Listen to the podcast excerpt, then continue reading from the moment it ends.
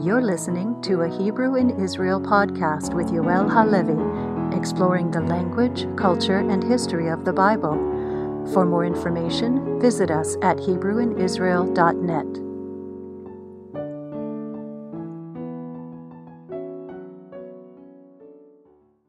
Shalom everyone, Yoel here again with another episode of Tzor LaMikra.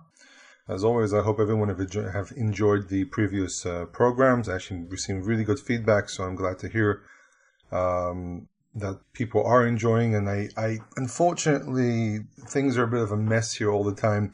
So I'm trying to get to the recordings about Shabbat. I've been goading everyone about them. And I was planning on doing it this week. It's just a whole bunch of stuff happened. So fortunately, it didn't, it didn't come to pass. But I do have uh, something very special for this week. So I hope it's a good compensation for the for this massive, massive delay. And again, I apologize for the delay on the subject. And uh, this week, I am going to touch on a subject I think is going to interest a lot of people, which is prophecy. What is prophecy? What is the nature of prophecy? How how prophecy affects our world, and so on. I mean, anyone who listens to these programs knows about all these uh, end time prophecies, and everyone's talking about this is going to happen, and people are trying to present, uh, trying to say, oh, look, the end of days is coming. And prophecy is a, is a big subject in a lot of people's minds. And the problem with this is, first of all, how do you define a prophet? What exactly is prophecy? Is every uh, prediction that someone makes can be considered a prophecy? Also, prophecies that people make where they completely misunderstand the meaning of a metaphor or the meaning of, of words in the Hebrew text. And, you know, prophecies are so called prophecies that are self fulfilling and so on. So we're going to look at a few things from the biblical text. We're also going to look at a few things from, uh, uh, from other material just to give some examples. So everyone knows that today people claim that there are prophets among us or people with uh, supernatural abilities. Uh, I'm going to use the word supernatural just as, uh, as borrowing the term. And everyone tries to claim that there's someone who has the ability to see into the future, and therefore we should follow that person and so on. To tell you into a little secret. This is not a new thing. There's literally almost nothing new out there. I'm going to be very blunt. A lot of things keep on repeating themselves. If it's arguments over what is real prophecy, if it's arguments how they interpret the Torah, if it's argument what is what is God's real will, and so on. There's nothing new. Every, anyone who follows a some kind of a pattern of faith or religion, or whatever you want to call it, these arguments are always going to exist because at the end of the day, we're dealing with the human experience and not with the divine directly speaking to us. This is a very important point. A lot of the people claim that God is speaking to them are either delusional crazy, or might be telling the truth. The problem is that most of the time, most of the cases, we're talking about people who are probably delusional or crazy. And I've had my share of meeting people like that because I used to live in Jerusalem in the old city. So, and I lived there for quite a few years. And I, in the line of work that I had, I had, I actually got to meet a lot of strange people. Some people were very nice. I mean, some people claimed that they had some abilities, but they were sweethearts and there was nothing, there was nothing harmful in what they did. But I, I did meet the wrathful prophet type of people who were literally just dangerous to everyone around them, dangerous to themselves. Um, but, um, you know, as long as they don't cause someone to do something, it doesn't really matter.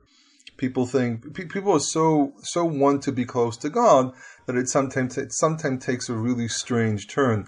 And the thing is that God really chooses uh, unique people. I mean, when we look at a lot of the a lot of the characters in the Bible, prophets, these are people who are there for because God chose them, but sometimes we can also find certain characteristics like telling the truth, um, being very devout, and so on. And some people, for example, Isaiah, one of the arguments is that Isaiah was also related to the royal royal family, so he wasn't. He was his upbringing was very unique as well. It's very difficult to kind of go into the personalities of each one of the characters because it's we sometimes only get a certain part of who they are like Jeremiah being a very, uh, I would say, almost melancholy type of prophet, or Amos, who's more the, uh, I would say, the vigilante, or Ezekiel, who is very wrathful. Each one of them comes off as a little different, but that also has to do with their personality. I once read this very interesting book by um, Rabbi Shlomo Min Hahal.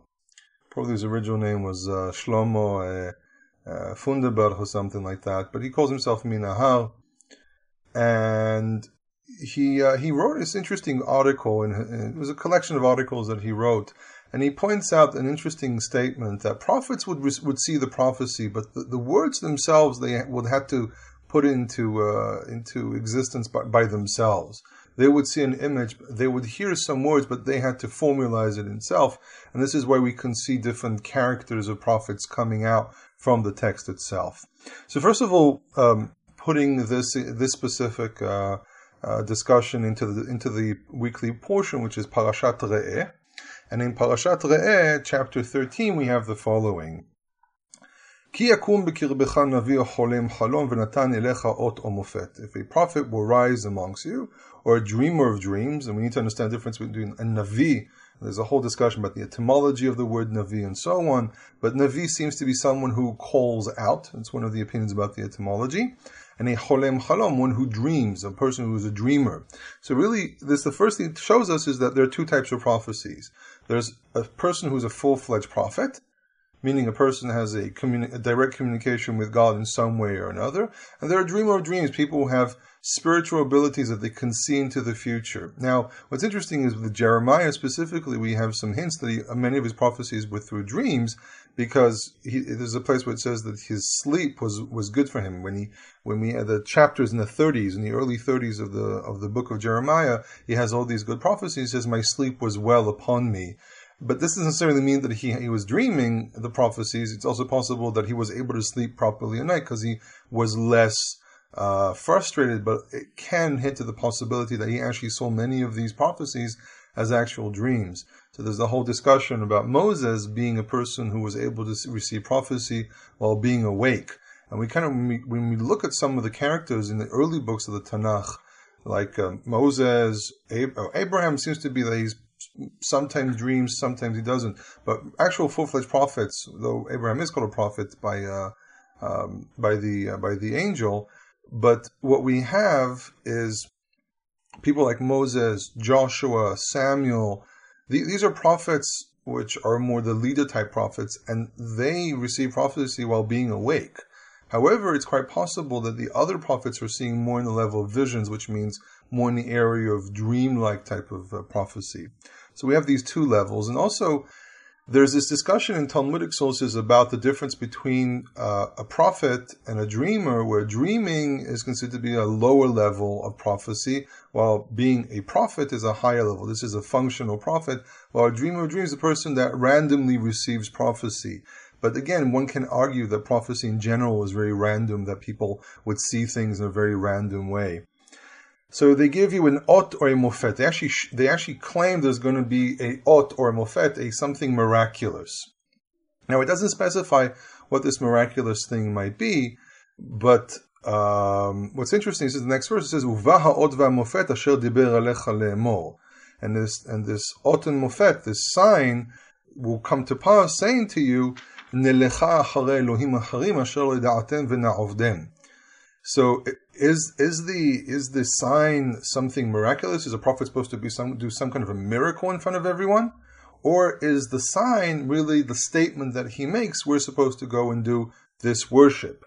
In other words, one can argue that what the verse is saying here is there's no absolute way of determining if someone's telling the truth or not as a prophet that the sign of, of being spoken to by, by a prophet would be the prophet claiming that you're supposed to do something.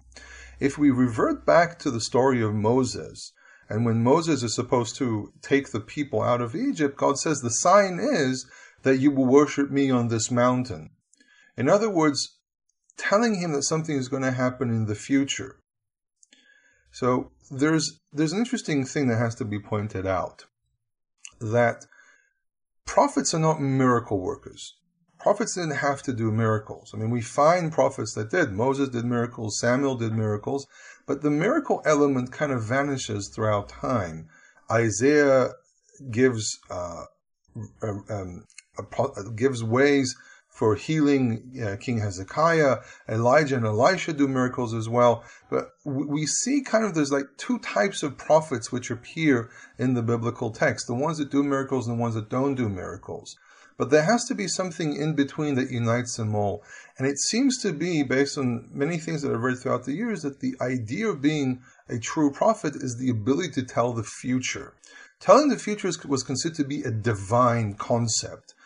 They, they kind of saw some of the literature that I read about this, like uh, Uffenheimer about the ancient prophecy in Israel, and um, for example, who else? There, there are several writers that wrote about this, um, like uh, Malamat, who wrote about prophecy in Mari, which was an ancient uh, East Syrian city that was conquered by Hammurabi in the 18th, 18th century BC, that the prophecy was seen as a divine ability. Anyone could do miracles. Anyone had the ability to do miracles because people believed they had the ability to tap into miraculous powers. For example, this is why um, witchcraft is sometimes linked to uh, idolatry, especially, for example, with the Egyptians, where one would manipulate the powers of the gods to be able to, to do a miracle, to perform a miracle specifically by knowing the name of a deity and so on.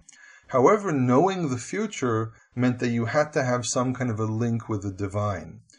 And it seems to be this is the same thing. That the Oten de Mofet is the claim that you're supposed to do something. He's not supposed to do a miracle. He's supposed to make a proclamation. You're supposed to go and worship that God on that mountain. Or you're supposed to go and do this deed somewhere in that valley, or whatever, whatever it might be.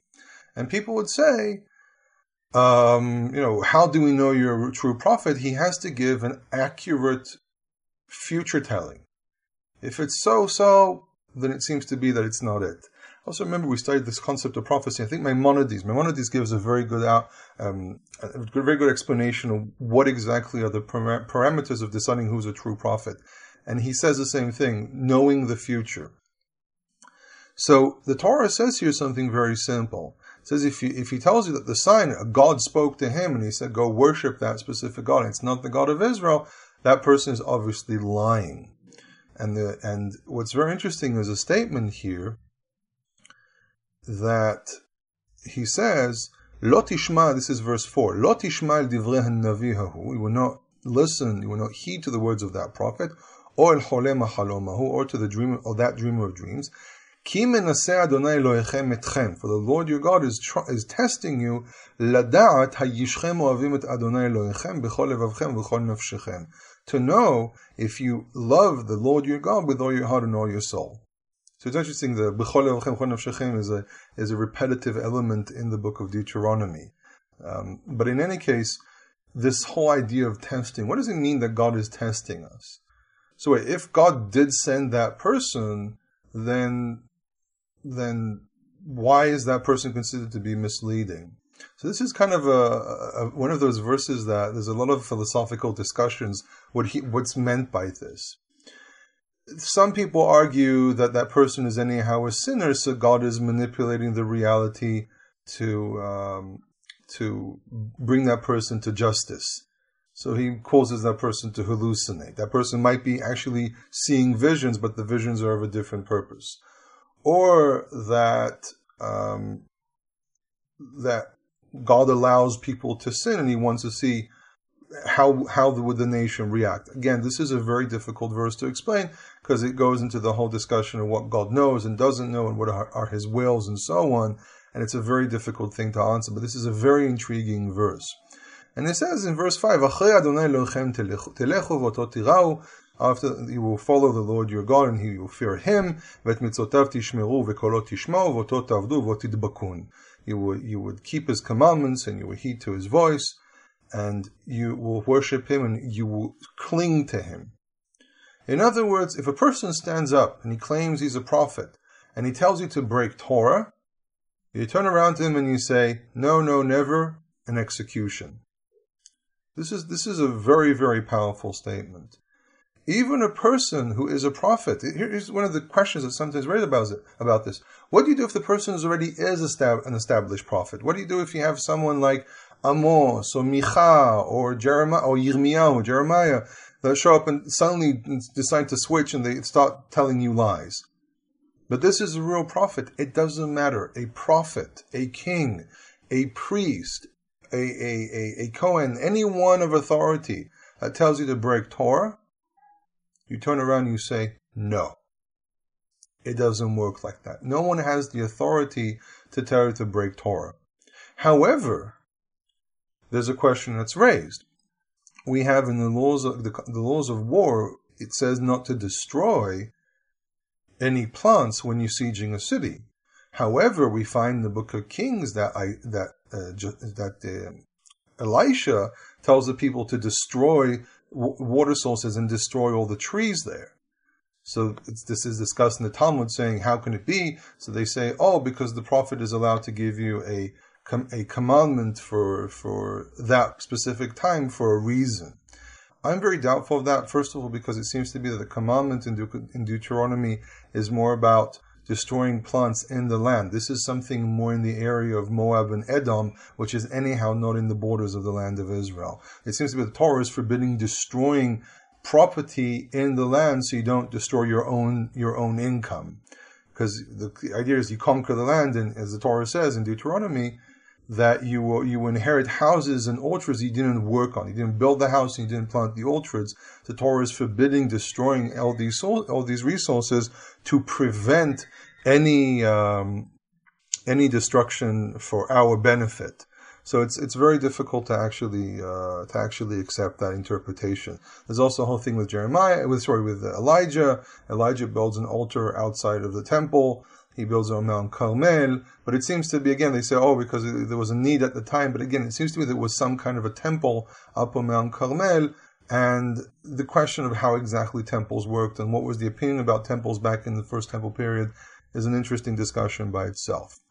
So we have this concept of prophecy. It is slightly unclear exactly how prophecy works. I'm, I'm always going to leave a little bit in the gray area when it comes to prophecy, but we find this idea that a prophet is a person who sees visions in some way or another, does not have the authority to undermine Torah. However, an instruction from a true prophet is considered to be a type of Torah. And if you do a search of the word Torah or anything of that root, and you, you you'll find it linked to prophets. So, to, what, what, when did prophecy actually end? I mean, we have types of prophets, more leader type of prophets, more prophets just tell people the future. But then the question is raised: When exactly did prophecy end? Where, where, does prophecy vanish? I mean, today we have people walking around claiming they're prophets, but who says that they're really prophets? Um, the answer to this one is a little tricky because there are there are multiple sources that talk about this subject. But a very interesting thing that we need to remember, and I'll get back to this at, towards the end, is the the struggle between the rabbis and what we'll call for just just for the discussion prophets. This is a this is a very important subject because it raises questions about authority and who is an authority and so on. The Torah itself gives us several, it gives us basically three types of authorities. There's the king, who has seems to have a king's court as well. There is a, oh, actually four, so say there's a shofet, which is kind of like a king, but this is more of a judge. A judge usually, the term judge usually meant someone who was a regional uh, leader that could have been like a regional, a chieftain of sorts. So he's kind of a king. That's how the term shapatu or shapat means in Akkadian. It was usually meant a regional leader sometimes under the authority of the of the greater king, but sometimes it also meant someone who's more of a tribal leader or regional leader. Then we have the uh, then we have the kohen, the kohanim, uh, which are the in charge of the temple. I would say that in this in the terminology book of Deuteronomy, kohanim would also include Leviim. Uh, De- Deuteronomy has a, a, unique approach to the whole subject of Kohanim and Leviim, and it seems to be that includes Leviim in the concept of Kohanim. And then we also have the Navi. The Navi is a person that you approach to speak with over anything that you're not too sure about. Now, first of all, we have a few interesting occasions of uh, prophets, prophecies which were considered to be false prophecies. For example, in, in Isaiah, where um, he talks about, I it should be somewhere in, in the in uh, uh, oh yeah. So first of all, we have the whole story of Isaiah uh, with um, with Rav Shakeh. You know, let's, let's, let's do a reverse here for a second. This is a very important subject. So we'll get to the subject when prophecy ended very soon. But first of all, the problems with prophecy, I said history repeats itself, the problems with prophecy in general. So let's take a couple examples. Uh, people people walked around claiming they were prophets, and we know about this because the, the, the Tanakh, the, the, books of the prophets, talk about false prophets. The Torah mentions that there could be a false prophet, and a false prophet doesn't necessarily have to be someone who tells you, "Oh, go worship this idol, go worship this false god." A prophet can also, a false prophet can also be someone who speaks in the name of God but is lying about it. This is also a very serious accusation. So, first of all, understanding the difficulty people have with prophecy in general. And I'm referring to here, for example, to the book of Isaiah, to chapter 36 and 37, when we have the story of Rav Shakeh. Now, there has been some research done about Rav Shakeh. First, his name, Rav Shakeh, it's not really a name, this is a title. And the title Rab Shakya, which means the, the Lord of the Cup or the Master of the Cup, this was the cupbearer. The cupbearer usually was a very, very important um, uh, minister in the king's court, actually a very close minister because he was entrusted with the king's cup. And in time, this, this position grew more than just someone who carries the king's cup. He usually became a very close advisor, someone who the king would trust with his life and so on. But there's some research been done about him, and the research indicates that he, it seems to be that he was actually an Israelite. This is actually agreed by several scholars. Like, for example, I think Nadav Na'aman, who's very famous in the circles I, I work with, um, for uh, doing research on, on the history of the first temple. And what we find is that he claims that Rav Shakeh was an Israelite. And the, the, reason he claims this, from the northern tribes, by the way, the reason he claims is that it seems to be that Rav Shakeh was aware of Jewish practices or Israelite practices of worshipping on different hilltops and the whole controversy over one temple and so on where he says, you know, he, in Hezekiah's Torah to worship only before this house. So it seems to be he's he's involved. He knows and is involved with the with some of the interior arguments of the Israelites.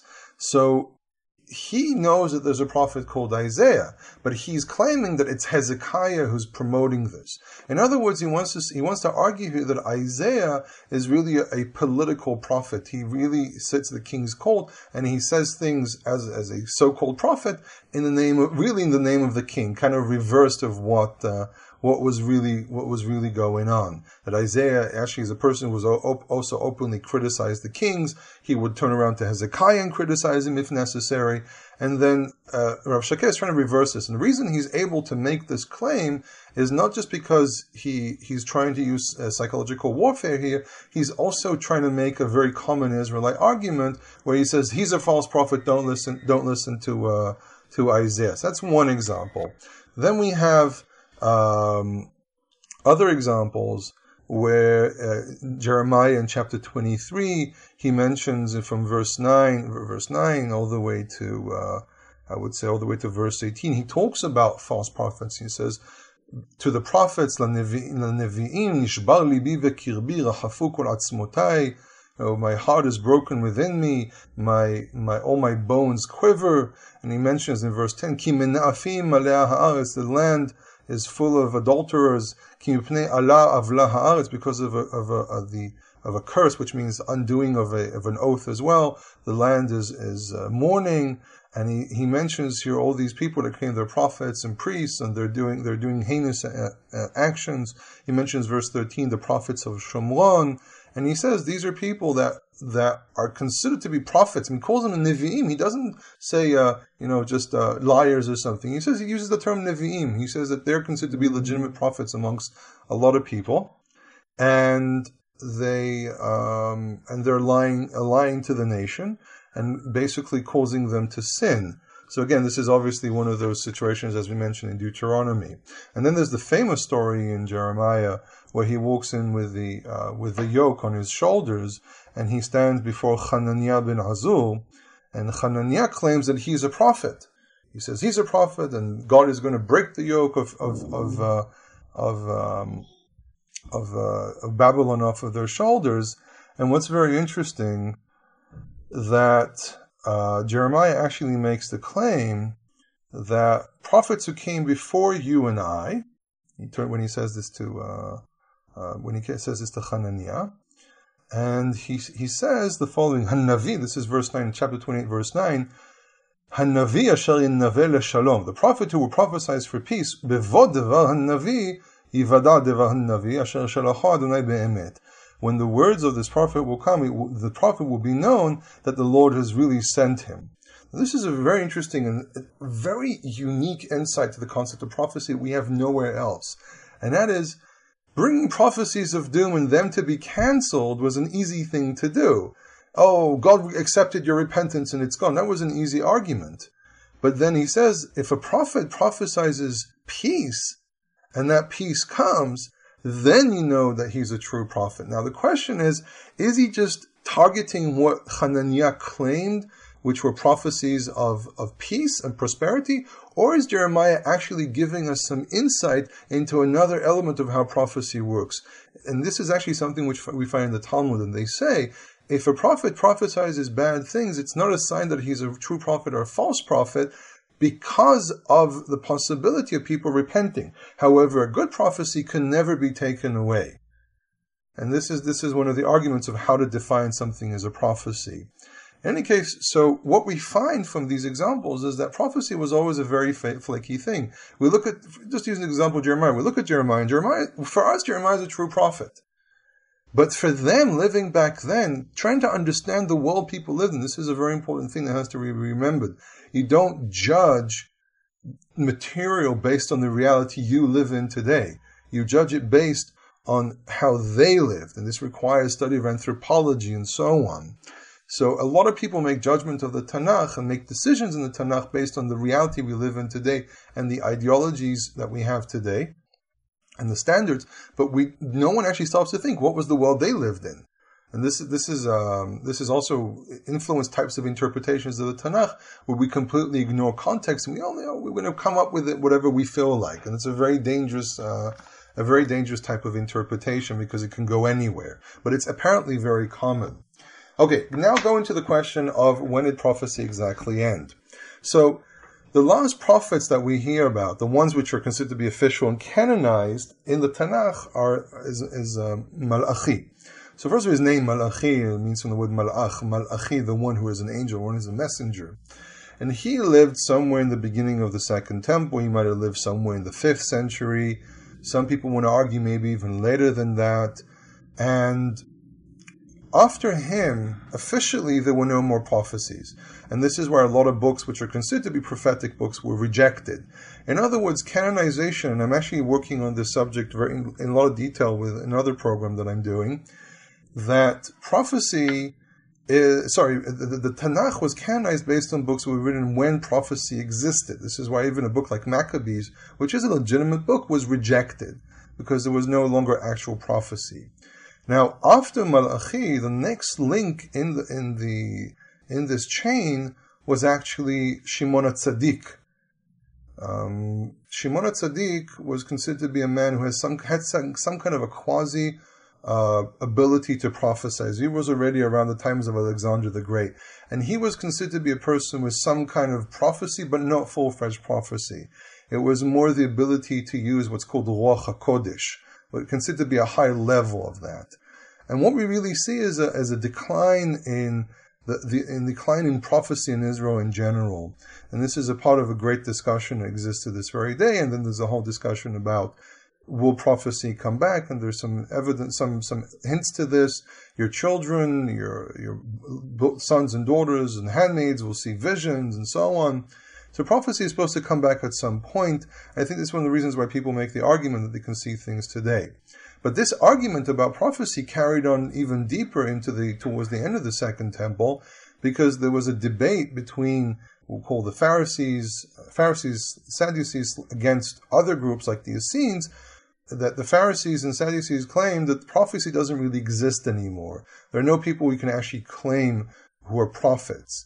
However, the Essenes, or people who were Essene like, claimed they had prophecy. And there's a very interesting entry in um, um, uh, Wars of the Jews against the Romans by Josephus that uh, there was a man called Judah. This is uh, first book one, chapter four, uh, paragraph five. I'm using the uh, the uh, Simchoni in translation from the from the Greek original. And he says that there was a man called Judah who was from the families of the Essenes, who was never never made any mistakes and never lied when he gave signs, using the word otiot or otot. And when he used to see Antigonus passing at Temple Mount, he used to call out to all his friends, "Well, uh, I will die this time, for for uh, truth has been cut out was removed removed from my mouth, and one of my prophecies has returned returned empty." it and this man Antigonus is still alive, though it has been declared upon him to die, and his place of death will be the Tower of Stalton. And what it seems to be that at the end, um, he actually died, died um, in a place that had a similar name. So this man, presumably, even Josephus, who seems to be somewhat of a Pharisee, because he's always very pro-Pharisaic, um, he claimed that this man had the ability to actually see into the future. And we also have other sources that talk about this whole debate, and it seems to be the Hasmonean period, we still had people had the ability to see something into the future. And some of these people were considered to be crazy, but it could be that they actually said things which were real. However, towards the end of the Second Temple, we start seeing a decline in prophecy, especially people trusting so-called prophets because they realized what, what kind of a doom it brought upon them, especially after the destruction of the first of the second temple, because the second temple was uh, uh, a, a, a place of gathering for all these t- different types of people. And the moment that place of gathering was gone, we suddenly see a massive decline, and also probably a fear by some people who wanted to claim they had prophecy to make any form of prophecies because they were basically uh, afraid that we will discover that they're liars. But what we do find is a very pragmatic approach by a lot of the rabbinic sages. And this is actually a place where we, we do have to admit that they did very good work, is when they turn around and they said, listen, prophecy doesn't really exist anymore. These people who claim they have prophecy might have some kind of ability, but they're not these people are not built to lead. They're not built to tell us what the Torah is and so on. So they, they struggled. It seems to be they struggled with these characters. And one can argue in a sinister way that they struggled with them uh, over power and control, but I'm very doubtful of that because they were anyhow already in, in control and people liked the Pharisees. Uh, Josephus mentions that the, the, the general public liked the Pharisees because they were very down to earth. But what we do find is a, so some some commentators wrote about this that there are this was a deliberate attempt to to uh, get rid of prophecy, not because they were against prophecy, but rather because they were against the idea of people claiming that prophecy at the time, misleading a lot of people into doing a lot of stupid stuff. And the this this is an interesting struggle that requires a, probably a recording by itself but the struggle over prophecy vanished at a very, very late stage. But every once in a while, even in Jewish history, we keep on hearing that people have ability to see into the future, and some of them were very accurate. But Judaism has always been very pragmatic about this and very careful with the subject. If someone claims they're a prophet, we won't necessarily reject him. However, there's this wrong notion that, that the rabbis are against prophecy completely and they try to destroy prophecy. I'm very doubtful of this, of this idea However, there, it's very clear that there was a struggle and they did take a side on this, and the side was to claim there's no prophecy whatsoever to probably really save more people, though they probably, many of them probably did realize there was some kind of prophecy around because they did speak about having the ability to see things in Ruach HaKodesh. Ruach HaKodesh, by the way, is not the Holy Spirit, as some people say. Ruach HaKodesh really means a spirit of holiness and to this very day, some people claim that there are rabbis who have Ruach HaKodesh. If they do, or don't. I've never actually tested this. Uh, there are a lot of stories, a lot of rumors, but you can't really prove any of them. In any case, this has been a recording about prophecy, touching on some of the subjects. Again, prophecy is a very broad subject, a lot of details that have to be discussed. However, this is what we have in the limit of time that we have here. Again, there are plenty of books. There's some books that are really worth reading, especially books about articles about the prophecy in Mari, uh, Uffenheimer about prophecy, and so on. There's a lot of material out there. I highly recommend, but make sure that you, you check who the writer is because sometimes there are pseudo writers who write a lot of weird stuff. I'm not saying that, that, academics always get it right and always write correct things, but it's a little bit safer because there's a methodology there. And um, again, we might revisit the subject sometime in the future because it's a complex subject. We might actually do something separate with a lot more sources. However, I want to wish everyone a Shabbat Shalom. Thank you for joining me again. And um, again, if you have any questions or anything you want to know, Hebrew in Israel at gmail.com. Hebrew in Israel is one word, or the Facebook page.